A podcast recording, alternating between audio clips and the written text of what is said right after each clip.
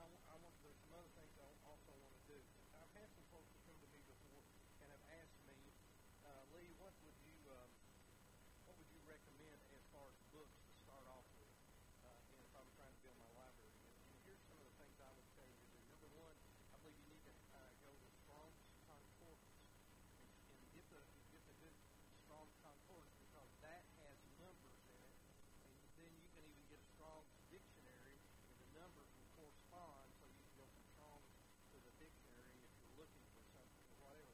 Then you can also get one of their books that is, there, there's even a Bible called the Word Bible out there, and it will it will correspond with those numbers. So when you go to look up a, a, a verse or something, you can look that up, and what it will do, it will give you whether, you can look up whether or not it's from the Greek or the Hebrew, and then it will give you all the meanings of it. So the first thing, but the one book I would say that you need to have is a Strong's Concordance.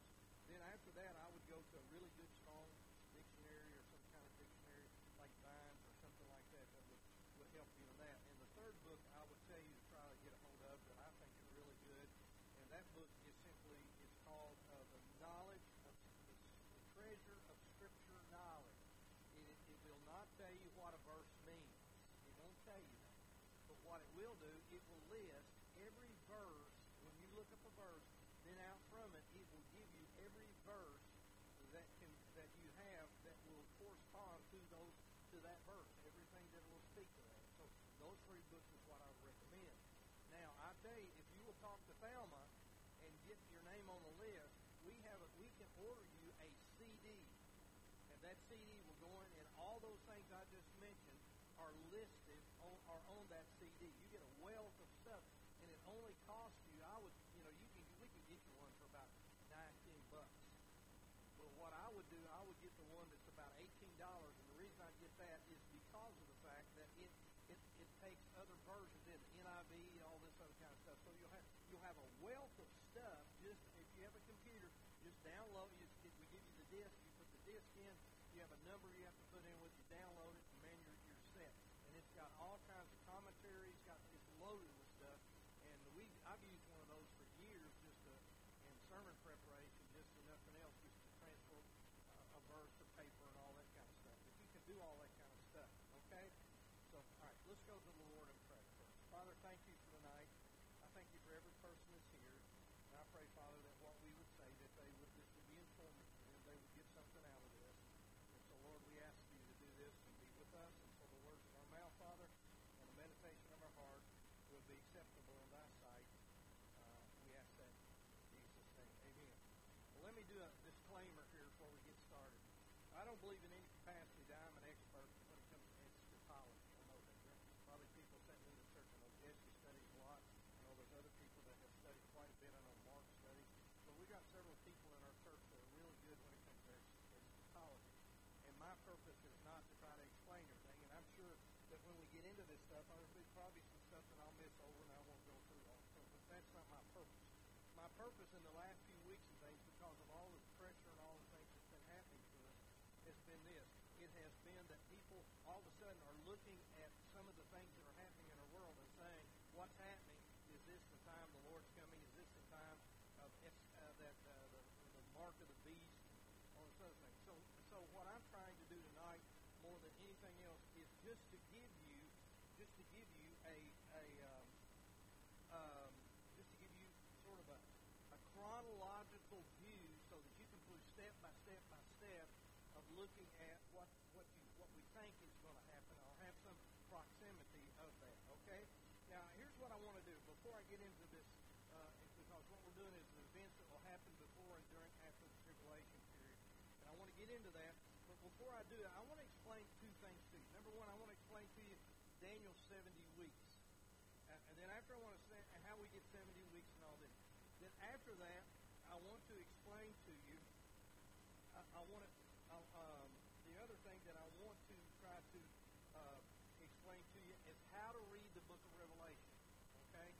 And many times I think we start off, and this book is not like any other book.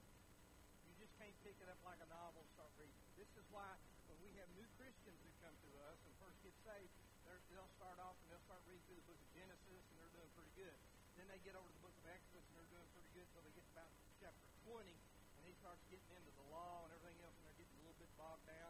Then, uh, uh, then they get, after Exodus, they get into Leviticus and, and Numbers, and man, they're really lost, you know, because they got so-and-so, they got so-and-so, and all like this. So what we tell them is, when you start off, and, and you're talking to somebody who's a new Christian, the first place I would send them to is the book of John. Just read the book of John. And read it through like two or three times. After you read the book of John two or three times, so you get some aspect of knowing where everything is, then the next book I would go to is the book of First John. That's what I would go to, First John. Then after that, you know, you can go to Romans, other places like that, to start to get some ideas and things. But that's where I would start at. Now, let's talk about Daniel seventy weeks. So turn with me, if you will, over to the book of Daniel. I didn't, I don't know what I get. Yeah, Daniel chapter, go to, and I'm, I'm not controlling this, okay? So Daniel chapter nine, uh, and let's go there, and let's go to, uh, we'll start with verse twenty is where we are, and then we'll read all the way down to twenty-seven.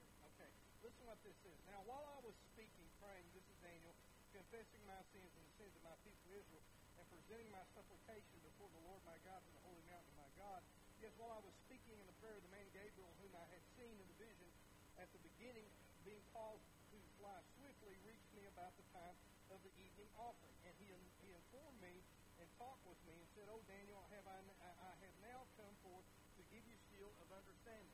Uh, at the beginning of your supplication, the command went out, and I have come to you, for uh, for you are greatly beloved. Therefore, consider the matter and understand the vision." There's twice that God comes and He tells Daniel he's greatly beloved, greatly beloved. Uh, when he thinks his prayer is not being answered, he comes to him and tells him that we heard your prayer from first. How you're greatly beloved. Okay, so verse twenty-four. Now here we go. Seventy weeks are determined for your people and for your holy city uh, to finish the transgressions, to make an end of sins, to make an end of sins, to make reconciliation for iniquity, to bring an everlasting righteousness, to seal provision, and prophecy, and to anoint the most the most holy. All right. Know therefore and understand that from the going forth of the command to restore and build Jerusalem to Messiah and the Prince, there shall be seven weeks, uh, seven weeks, uh, and sixty-two weeks, and the street shall be built again and the wall, even troublesome times. And after the sixty-two weeks, Messiah shall be cut off, but not for himself, and from the people of the Prince who is to come shall destroy the city and the sanctuary. And the end is shall be with the flood until the end, Lord, desolations are determined. And then he shall confirm a covenant with many for one week, but in the middle of the week he shall bring an end of sacrifice and offering, and on the wing of abomination shall be one uh, who makes desolate, even until the consummation which is determined to pour out the desolate. Desolate. Verse uh, twenty-eight. Are we, are we at twenty-eight? Okay, where are we? Uh, yeah, okay, all right. Thank you. All right, now, let me do this. Okay, so let's, let's, let's try to understand what we're talking about. Okay. So we're talking about seventy, seventy weeks here. And here's what we're saying. We're saying that seventy weeks and a and a one week, one week would be seven years. Okay? So he's talking about seventy weeks, seventy years, which if you figure that, what does that equal to? That's equal to four hundred ninety years. All right. But he divides it up here. And notice what he says here. He says this. He says first, He says, know therefore and understand that the going forth of the command to restore the and build Jerusalem. So so he's going to divide this up, and he's going to say, until the Messiah, the Prince, there shall be seven weeks and sixty-two weeks. So when we talk about the seventy weeks, here's what we're talking about. We're talking about sixty-two weeks, we're talking about seven weeks, and we're talking about one week. This, and, and so let, we'll explain that. So as we look at that, here's what we get. We get, we get. He says here, know therefore uh, and understand that from the going forth of the command to restore and build Jerusalem unto the Messiah Prince. So when does? Here's the question. When do these? And I'm trying to make this as simple because I can't do anything profound, so I've got to do it simple. But listen to this. When does the seventy weeks start? We'll go over to the book of Nehemiah. Now notice what he says here. He says. Uh, he says to, uh, that from the going forth, verse twenty-five, from the going forth to the command to restore and build Jerusalem. So when, when the, the, because we know that the temple had been destroyed, we know that, that the wall had been destroyed, and so we go over to the book of Nehemiah, chapter two. Listen to what it says, our chapter says here, starting with verse one. And it came to pass in the month of Nisan, in the twentieth year of King Xerxes, when wine was before him, and I took the wine and gave it to the king, and I had never had been sad in his presence before. Therefore the king said to me, Why is your face sad, since you are not sick? That is nothing but sorrow of the heart. So I became dreadful afraid. And he said to the king, May the king live forever. Why should my face not be sad when the city and place of my fathers and tombs lies waste and its gates are burned with fire? Now, in, and I'm not going to read this whole thing, but in the conversation with Xerxes, what happens here is this. What happens is Xerxes asks him why he's sad, and so he eventually he tells him because of Jerusalem being destroyed, the walls are down, and so Xerxes gives him permission to go back and take people with him and rebuild the wall. Now, he's got all kinds of opposition when he did that. All right. Historically, we know that when did this happen? This happened in, I think it was four fifty, we say four forty-five, but in reality, here's what we're saying. We're saying that this happened actually at four, when he, uh, four forty, uh, four, what, four sixty-five, I think it was four sixty-five, because here's what it says. It said in the twentieth year of Xerxes. So we take twenty years off of that. So what is that? That is then becomes the four forty-five. So when was when does it say here that the building and the foundation happened? Well, we go back to Daniel, and it says what? It says to restore and build Jerusalem until the Messiah, the Prince, uh, comes. Those that understand that from the going forth of the command. So when did the The, the going forth of the command happened? It happened in four forty-five B C. Now, how long, remember, sixty-two, seventy-one, how long did it take to build the wall? It took seven years. Okay, now remember when we're talking about B C, what does that mean? That means that we are going down. We're not going up. So seven from forty-five is what? It's four thirty-eight. It's when the walls then were completed. All right? Now, what does it say? We go on here a little bit farther. It goes on, and he goes on to say, until the Messiah, the Prince, there shall be seven weeks and sixty-two weeks. What's it saying? All right, so if we take the seven weeks, which it started, it started in four forty-five B C, and now we go, we go from seven plus sixty-two, which equals what? sixty-nine weeks. Why we? What is this first? What is that one week? What do you think that is? Tribulation. It's a tribulation. So seven plus sixty-two equals sixty-nine. All right, now, here we go. If you take the sixty-nine and you multiply it, our calendar says we have three hundred sixty-five days in it. The Jewish calendar doesn't have that. It has only three hundred, three hundred sixty days in it, which ends up being, I don't got all this written down, I've got to look at my notes. All right, so what happens when we do that? When we take the sixty-two and seventy-nine, that comes up to be uh, our sixty-nine years times, uh, okay, yeah, four eighty-three. Okay, well, all right, let me do this. four eighty-three uh, in the twentieth year, four eighty-three times the three hundred sixty. Okay, this, okay how did I get, okay, what did I get to four eighty-three? All right, sixty, sixty-nine.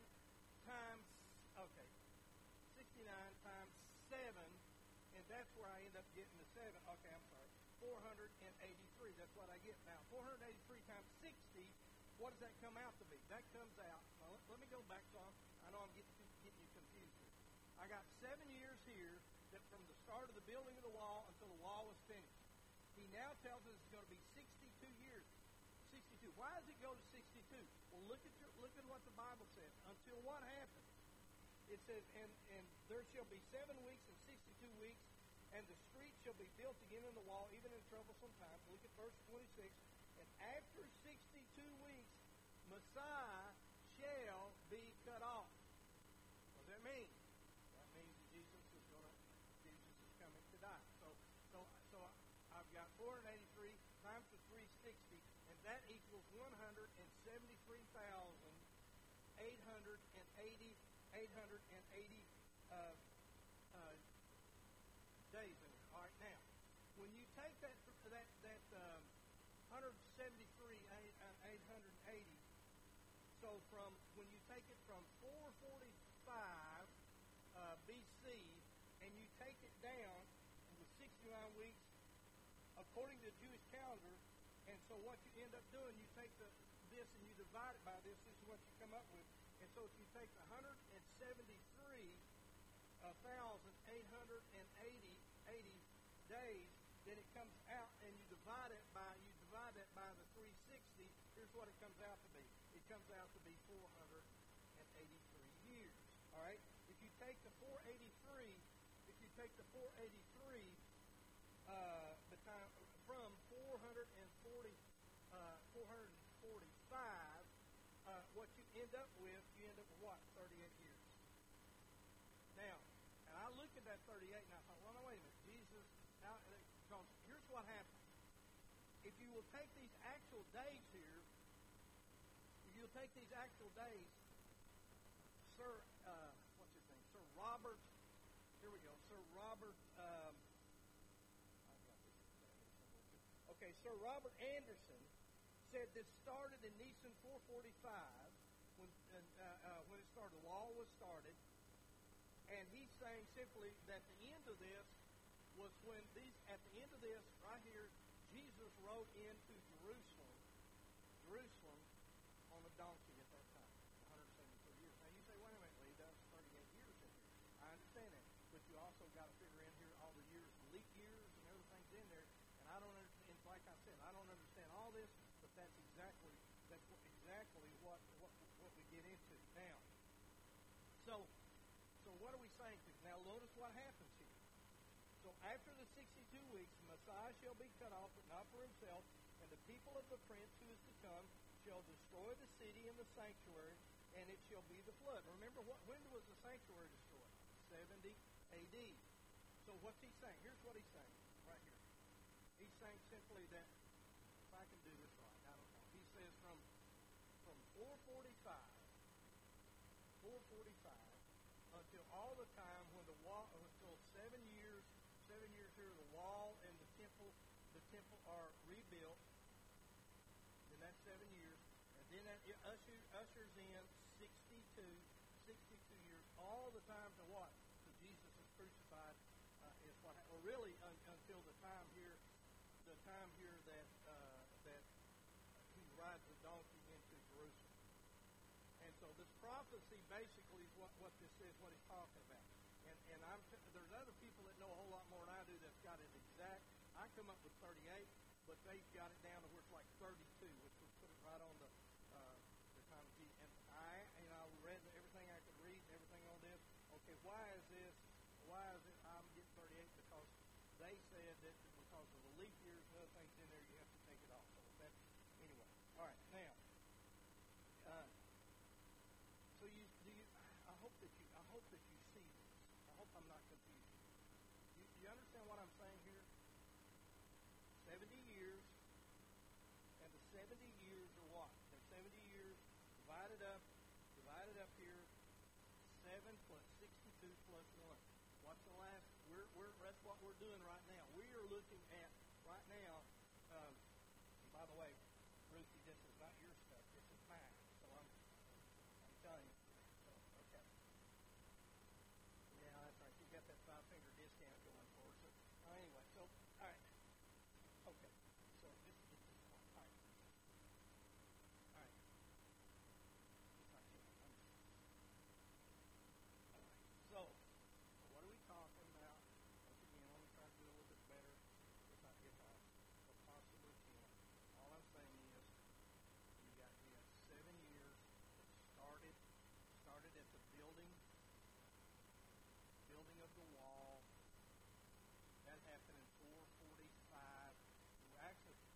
Xerxes was in there at, at four sixty-five, but it says in the twentieth year, so that's why four forty-five. Building the wall, the wall, the wall is wall is finished.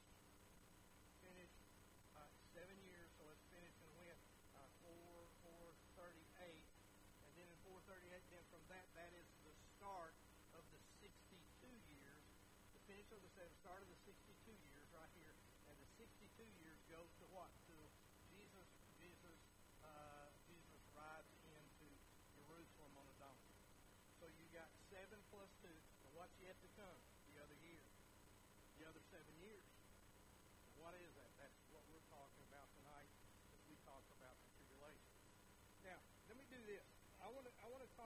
little bit tonight about how to read the book of um, how to be, read the book of Revelation, if you can. And the and why is it you say, okay, well, I, I'll just I'll just read it through. Well, you can, and I've taught Revelation before, and what you've got to come to a place that I don't think we realize how devastating that the things that are going to happen in this tribulation period, how, how you know, you've got a time in, in the book of Revelation where one-fourth of the earth is going to die. One-fourth. Now, figure how many million people are in this world today, and, and one-fourth of that, that's how many people are going to die. But that's not it. Another third of the world is going to die. And when you put those two together, I, I gave you that in a sermon one time of how many uh, million people are literally literally going to die. So, so I mean, it's a, it's one of the worst times. And, and some people, you know, those people that are all millennial try to say to us, well, now, you hear me just say this to you. I really believe that we're in the tribulation. The only way they can say that is the fact that that they have to take the entire book of Revelation and they have to make it spiritual. In other words, it's all symbolic. So when, when you go to read the book of Revelation, let me just let me just give this to you. Here's how you study. Here's how I would study. Number one, I would go one through six, chapters one through six. Six, I would read that. Then I would, from chapter six, I would go to eleven and seven back seven, and then I would go to chapter twelve, and then after that I would go eight and nine, and then chapters fifteen and sixteen, and then nineteen through twenty-two would be the chapter how I'd read it. one through six, then chapter eleven, verse seven, twelve, eight through nine, fifteen, sixteen, nineteen, twenty-two. You say, well, now why in the world would you do that? Because chapters chapters ten and chapters fourteen and chapters seventeen and chapters eighteen uh, are what we call parenthetical uh, or additional information in the first four chapters. Now, why is that? How many people have seen ever seen Gone with the Wind? Seen the movie? What happens in the middle of that? Intermission. That's exactly what these are. They're intermission. Why do we need an intermission in the book of Revelation? Because God has been given this vision, and God is showing him all the worst things that could possibly happen to humanity. And as he looks at this, he's just got to come to a place and say, I need to I need to And what God does in here, he takes these chapters. But here's what he does. He takes these to encourage you. Because then all of a sudden you get, you're reading along and all this stuff's happening, and then, you know, man, whatever's happening there. But also remember this in Revelation. Remember this, that chapters one through three are what? All about what? The church. nineteen times the church is used in verses one through three. What happens in, what's the first verse? What happens in chapter four, verse one? He's caught, he's caught up. He's caught up. He's caught up in the air. So chapter four, he's caught up. What happens then from chapter four all the way through to about chapter, about halfway through chapter twenty-one, then there's twenty-two out here. But what happens in here? The church is not mentioned. nineteen times the church is mentioned here. It's not mentioned. Why is the church not mentioned? We're not here. We're not here. We're not here. Okay. All right, let me get into this. So tonight, uh, events that will happen before, during, uh, after the tribulation period. So here's what I want to do with you first. Uh, oh, I got to point this thing there. Does that do it? No. You said you got a problem. What am I doing here? Am I pushing the wrong button? Okay. Something happened. Something events. Okay, events in the first half of the seven-year tribulation period. Now, remember where we are. And, and so one of the things I put in your notes in here is this. Remember that the, the, the first three and a half are called the tribulation. The last three and a half are called the great tribulation. What is the earmark, or what is the decisive thing that separates the tribulation from the great tribulation? What is the one event that's going to happen midway through the tribulation that's really going to change everything? What? what abomination of desolation. And what is the abomination of desolation? What is that? He came to God, and what does he do? He actually comes in in the temple that has been built. And as he does this, uh, you know, he, just, he literally declares himself to be God. And then all the whole world realizes who he really is. Because, think about this. God had, he, what's he doing? Everything Satan does, he emulates what God the Father does. God the Father, that's, that's Satan. He wants to be like God. That's why he got threw out of heaven. Uh, in, uh, you know, Isaiah fourteen and also in the book of Ezekiel, how he wanted to uh, sin. He'll take my throne and I'll ascend to heaven. He wanted, he, he wanted to take God's place. Then there, there is the Antichrist. Well, who's the Antichrist? The same thing. Jesus is like God's Son, so the Antichrist comes. Uh, and then with God the Father, we got the Holy Spirit. Well, okay, the Holy Spirit. Who's who's going to be the representative of the Holy Spirit in the Satan's kingdom? Yeah, the false prophets. Okay. So, so we're looking at events in the first half of seven years. Now, here's what I've already given you. What are the things that are going to happen? And I did this last week. What are the things that are going to happen? If you need a copy of this, we got we got some of those back there, and I can let you have that with it. So, number one, what are we what are we looking for? Are, you know, I know that Matthew twenty-four, Luke twenty-one, um, um, uh, Mark thirteen. I know they give all these signs because that's when my, uh, the you know the that's where the disciples asked Jesus, "What what are the signs of your coming? When will this time be?" And this kind of okay. So what? And, and he goes through this whole thing, but everything he's going through is for what? The second coming, not the rapture of the church. What are we looking for? We're looking for the rapture. We're not looking for any signs. Now, the signs, if, if we know that the signs are happening in such a rapid pace, then we know that as the signs happen, what does that tell us? We're closer to the rapture. That's where we're closer to. So, the first thing that we're looking for is the rapture of the church. The second thing we're looking that the restrainer is removed. What does that mean? Well, over in the book of Thessalonians, it tells us that the Holy Spirit's going to be taken out of the way. Now, how is the Holy Spirit going to be taken out of the way? Because it is not just the Holy Spirit, it's the Holy Spirit working through the church to restrain evil. That's one of the things we're supposed to be doing, restrain evil through the power and the presence of the Holy Spirit. But once the Holy once the church is taken out of here, then it's like the Holy Spirit. Will the Holy Spirit still save people? Yes, he will. There'll be people saved out of the tribulation period. But by the same token, he will not restrain evil like he is. And I'm telling you, it's going to be, you, you're going to be, if the people that are left behind in that time, they will be afraid to go out in public. You think we've got problems now? I've heard some of these politicians talking about when, when some of these rioters or some of these people got around them and how afraid they were, or they went to the restaurant and all these people came in on them. Listen, it's going to be continually like that. And so the restrainer is removed. The, the, then what? While we're caught up, where does, what's the first thing that happens in heaven? Really, um, there's one, another part of this, really, that we go to the judgment seat. The Bible says we all should must stand in front of the judgment seat of Christ.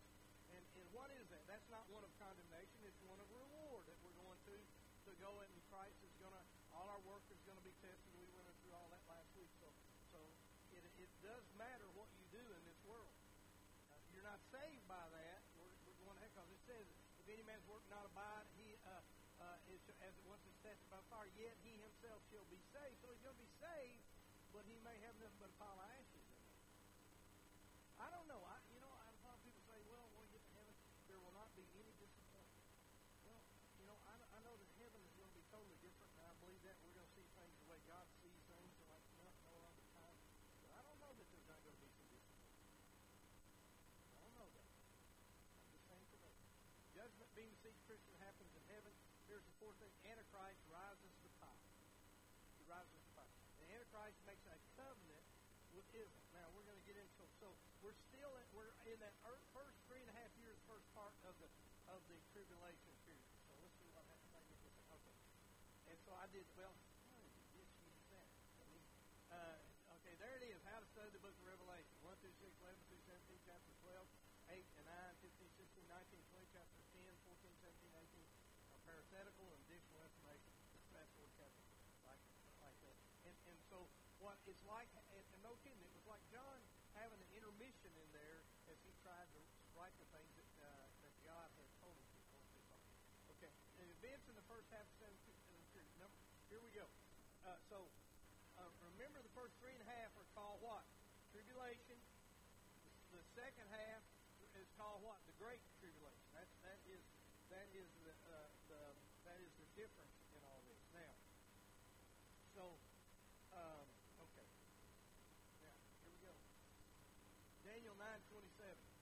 Then he shall confirm a. This is talking about the Antichrist. Then he shall confirm a covenant with many for one week. Here we go. There's that one week. Uh, but in the middle of the week he shall bring an end to the sacrifice and offering.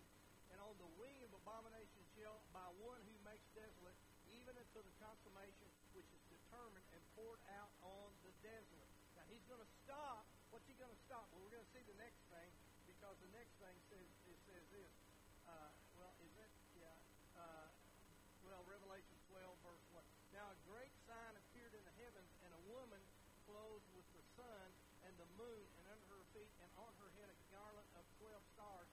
Then the woman fled to the wilderness where she was a place prepared by God that they should uh, feed her with one thousand two hundred sixty days. Now, if you look at that, uh, the, when you look at that one thousand two hundred sixty days, how many days is that? Divide it by three hundred sixty Jewish calendar, and what do you get? You get three and a half years.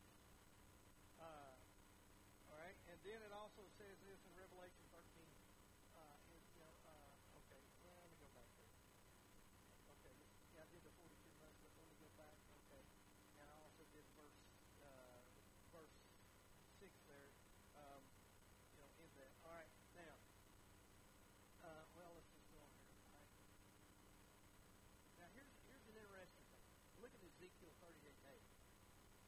Because Israel is living in peace in the land.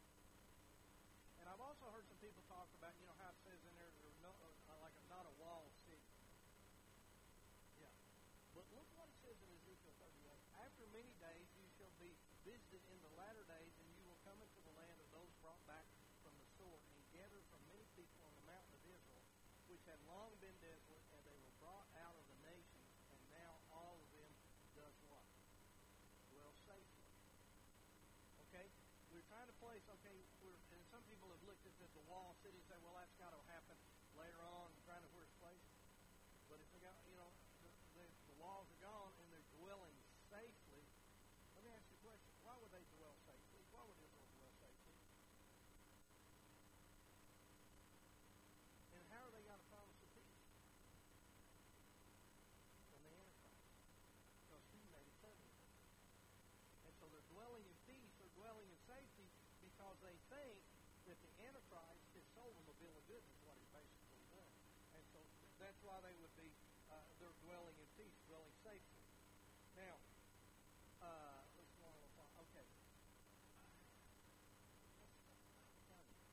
Well, here's what's dwelling in peace. But I, I jumped through, I, uh, I can't do this. Um, so here we go. Temple sacrifices are reinstated. We all know this. We all, and some of the people that have really been studying this know that already Israel, you know, they've already got the the uh, calves ready. They've already got the. Uh, the we, when we were over there, they showed us one of the things they had was the menorah, uh, and and so all the things, you know, uh, that are, they've already they're ready to move in that temple right now. And and it's interesting to me. That when did the sacrifices stop? When did the sacrifices stop? When? seventy A D. And they haven't offered anything. Isn't it, isn't it, isn't it interesting that the, the, the only forty-one years between when the sacrifice and the forty-one years of the Lord is nothing? But when the sacrifices stopped, Jesus had just gone to the cross. And you, you get Jewish people that are talking about this, and they can't they can't come to a place of understanding that what you're trying to say to them, what you're actually trying to say, you're actually trying to say. Why did they stop? Because the Messiah, the Lamb of God that would take away the sins of the world, has already come. But they're going to, so they're waiting for this time, and this early part of the tribulation is when they're going to re, reinstate uh, reinstate sacrifice. Revelation eleven one and two. Then I was given a reed in the God and the altar and those who worship there, but they, then leave out the court which is outside the temple, and do not measure it, for it is being given to the Gentiles, and they tread the holy city and underfoot for forty-two months. All right. And there's a lot in those, and I'm not going to get into that. Okay, and, okay, world church dominates religion with the Antichrist. Where we're heading, we're heading to a one-world government. I believe with everything that's in me, this is why Trump was not accepted. This is why people hated Trump. It had nothing to do with his life before. I know his life wasn't perfect, but whose life is perfect as far as that goes. But I really believe that one of the reasons they hated Trump so much was he was not a globalist. I said that really quickly. Because why? We're headed towards this time where we're going to have one world government, one world currency, and that's already happening, guys. I, we've already been in places where they have signs up on the side of the tax register where they say to you, they're not going to take your tax. That's what's happening. No tax. A lot of places you go into have no coins. What are we doing? We're getting ready. We're getting ready to, to move to what? We're going to have a car. And then when they give you that card, everything that you buy, sell, or whatever else, because we're moving what? We're moving to chapter thirteen of Revelation, which says what? You could not buy or sell unless you did what? Moving towards that. We're not there yet. We're not anywhere. We're not there, but we're getting closer all the time. So, world church dominates religion with the Antichrist, and it says, uh, then verse two, and with whom the kings of the earth committed fornication, and the inhabitants of the earth were made drunk with wine of her fornication. So he carried me away in the spirit into the wilderness, and she and saw a woman sitting on the scarlet beast, which was full of names of blasphemy, having seven heads and ten horns. I want you to do something with me tonight. When you go home tonight, I want you to look up the symbol of the European Union. I mean, go home and look up the, the, the symbol of the European Union. You know what you're going to see? Here's what you're going to see. You're going to see a woman sitting on a scarlet beast, which was full of names of blasphemy, having seven heads and ten horns. They've even got a coin with that on it. So don't tell me this is not fixing to happen, because it is fixing to happen. So, so the church is coming. Now, notice this, it continually says fornication. You read the book of Hosea, and God compares uh, Hosea and his relationship with his wife, Gomer. He compares his, his relationship to the relationship he had with Israel. He talks about, the Bible continually talks about spiritual adultery, where we have gone off to other gods. And we've gone off and, and let something fulfill the place where God the Father is only supposed to fulfill it. So, uh, world church domination. Uh, and, uh, yeah, okay. Um, I don't know what I got to do. Okay, now, uh, okay, now we come to Gog and Magog. Um, Magog is the place. Gog is the people. And who are, who are these people? Well, uh, we can go to Ezekiel. Let me just read this for you. Ezekiel thirty, uh, Ezekiel thirty-six, two. Thus says the Lord God, because the enemy has said to you, aha, the ancient heights have become our possession. There's a real, there's a real, I mean, not a controversy, but there's a, a, a lot of talk as to when Uh, that uh, when when the saw uh, Ezekiel's war, Ezekiel uh, thirty-eight thirty-nine is going to happen. I think he sort of tells us, because the, thus says the Lord God, because the enemy has said to you, ah, the ancient heights have become our possession. Therefore, thus says the Lord God, surely I have spoken in my burning jealousy against the rest of the nations, against all Edom, and who have given my land to themselves as a possession, and a wholehearted joy and spiteful mind, in order to plunder its open country. Therefore prophesy concerning the land of Israel, and say to the mountains and the hills and the rivers and the valleys, thus says the Lord God, behold, I have spoken my jealousy and my fury, because you have borne the shame, because you have borne the shame of nations. I don't know whether I've got some of this other stuff right here or not. Okay. So, so Gog is the prince of Magog, uh, and his land, now notice this, is northern powers and Asia. You ever wonder why Russia is so much in the bed right now with Iran? Ezekiel, Ezekiel, Ezekiel thirty-eight, two, Son of man, set your face against Gog and the land of Magog and prince of Rosh, who's Rosh, Russia, Meshech, and Tubal, and prophesy against him, Persia, Iran, Ethiopia, Arab states, and Libya, and Turkey. I just included those because the names are not there. And so, you know, a lot of people looked at that and they thought, well, how in the world could, because these countries that it names would not, there's no way those countries were together or would come against Israel at that time.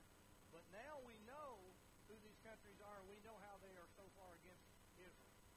But divine justice and the covenants with God and destruction will fall in connection with the attempt to exterminate Israel and Jerusalem. Uh, and so, I mean, there, in the book of Psalms it says that, that what they want to do, they literally just want to uh, kill Israel, that Israel not come into existence. So Gog is a reference to the powers of the north. If you take a straight line and you go straight from Jerusalem straight up, guess where you hit? Moscow. So, okay. Uh, but look what it says in thirty-eight. Here we go. I, well, okay, Gog and his allies are destroyed by God. Look at thirty-eight.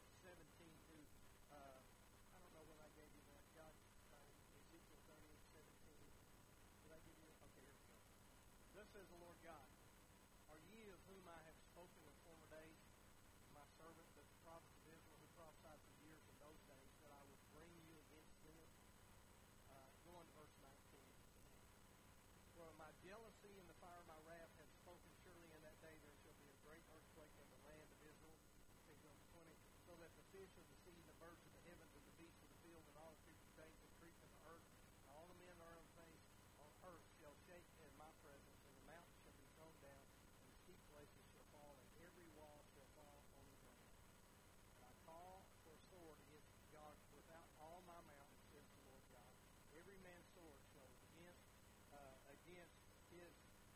His brother, verse twenty-two, and I will bring him to judgment, pestilence, and bloodshed, and I will rain down on him his troops and many people who are with him, flooding, rain, great hailstones, fire, and brimstone, verse twenty-three, and I will magnify myself and sanctify myself, and I will be known in the eyes of many nations, then they shall know that I am the Lord. That is, that is huge. They will know that I am the Lord. Why? It says a great deal about the United States. You know today,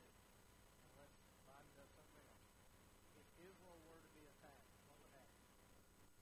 We would, we would be, we would probably be there with them, fighting with them. But there's no help for these people. When you read this, there's no help. Why? Because the Lord, He wants them to know that He's going to do this. If you'll notice, there was earthquakes and pestilence. He said, all these armies are going to come against it, little Israel, and He's going to destroy it. This is what it says. So all this is going to happen. So. Um, Uh, you know, I was just reading some of my notes. You know, I had the Balfour Declaration in nineteen seventeen that the Jews had a homeland, and basically they had about eight hundred Jews who went back. Today, there's over seven million. In two thousand five, there was seven million. Um, uh, you know, the world church, but then the world church will be will be destroyed will be destroyed uh, by the Antichrist. Okay. Um,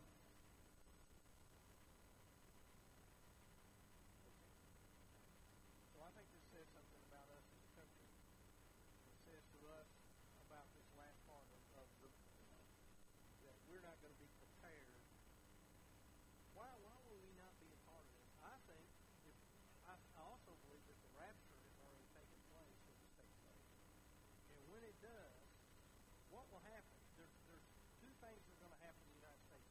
One, either if the rapture takes place, it will decimate this country. The factories and hospitals and schools and every place else, those people are going to be gone. And they're going to try to explain it all away. But, but I really believe that where America's probably headed, we're heading to be one of the nations, because you know, people say all the time, well, where do we see America in the gospel?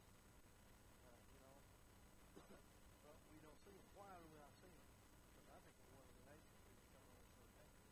The other thing that can happen is that if, if, if it's not the rapture, then I think simply that possibly could happen is that we become so uh, uh, we become so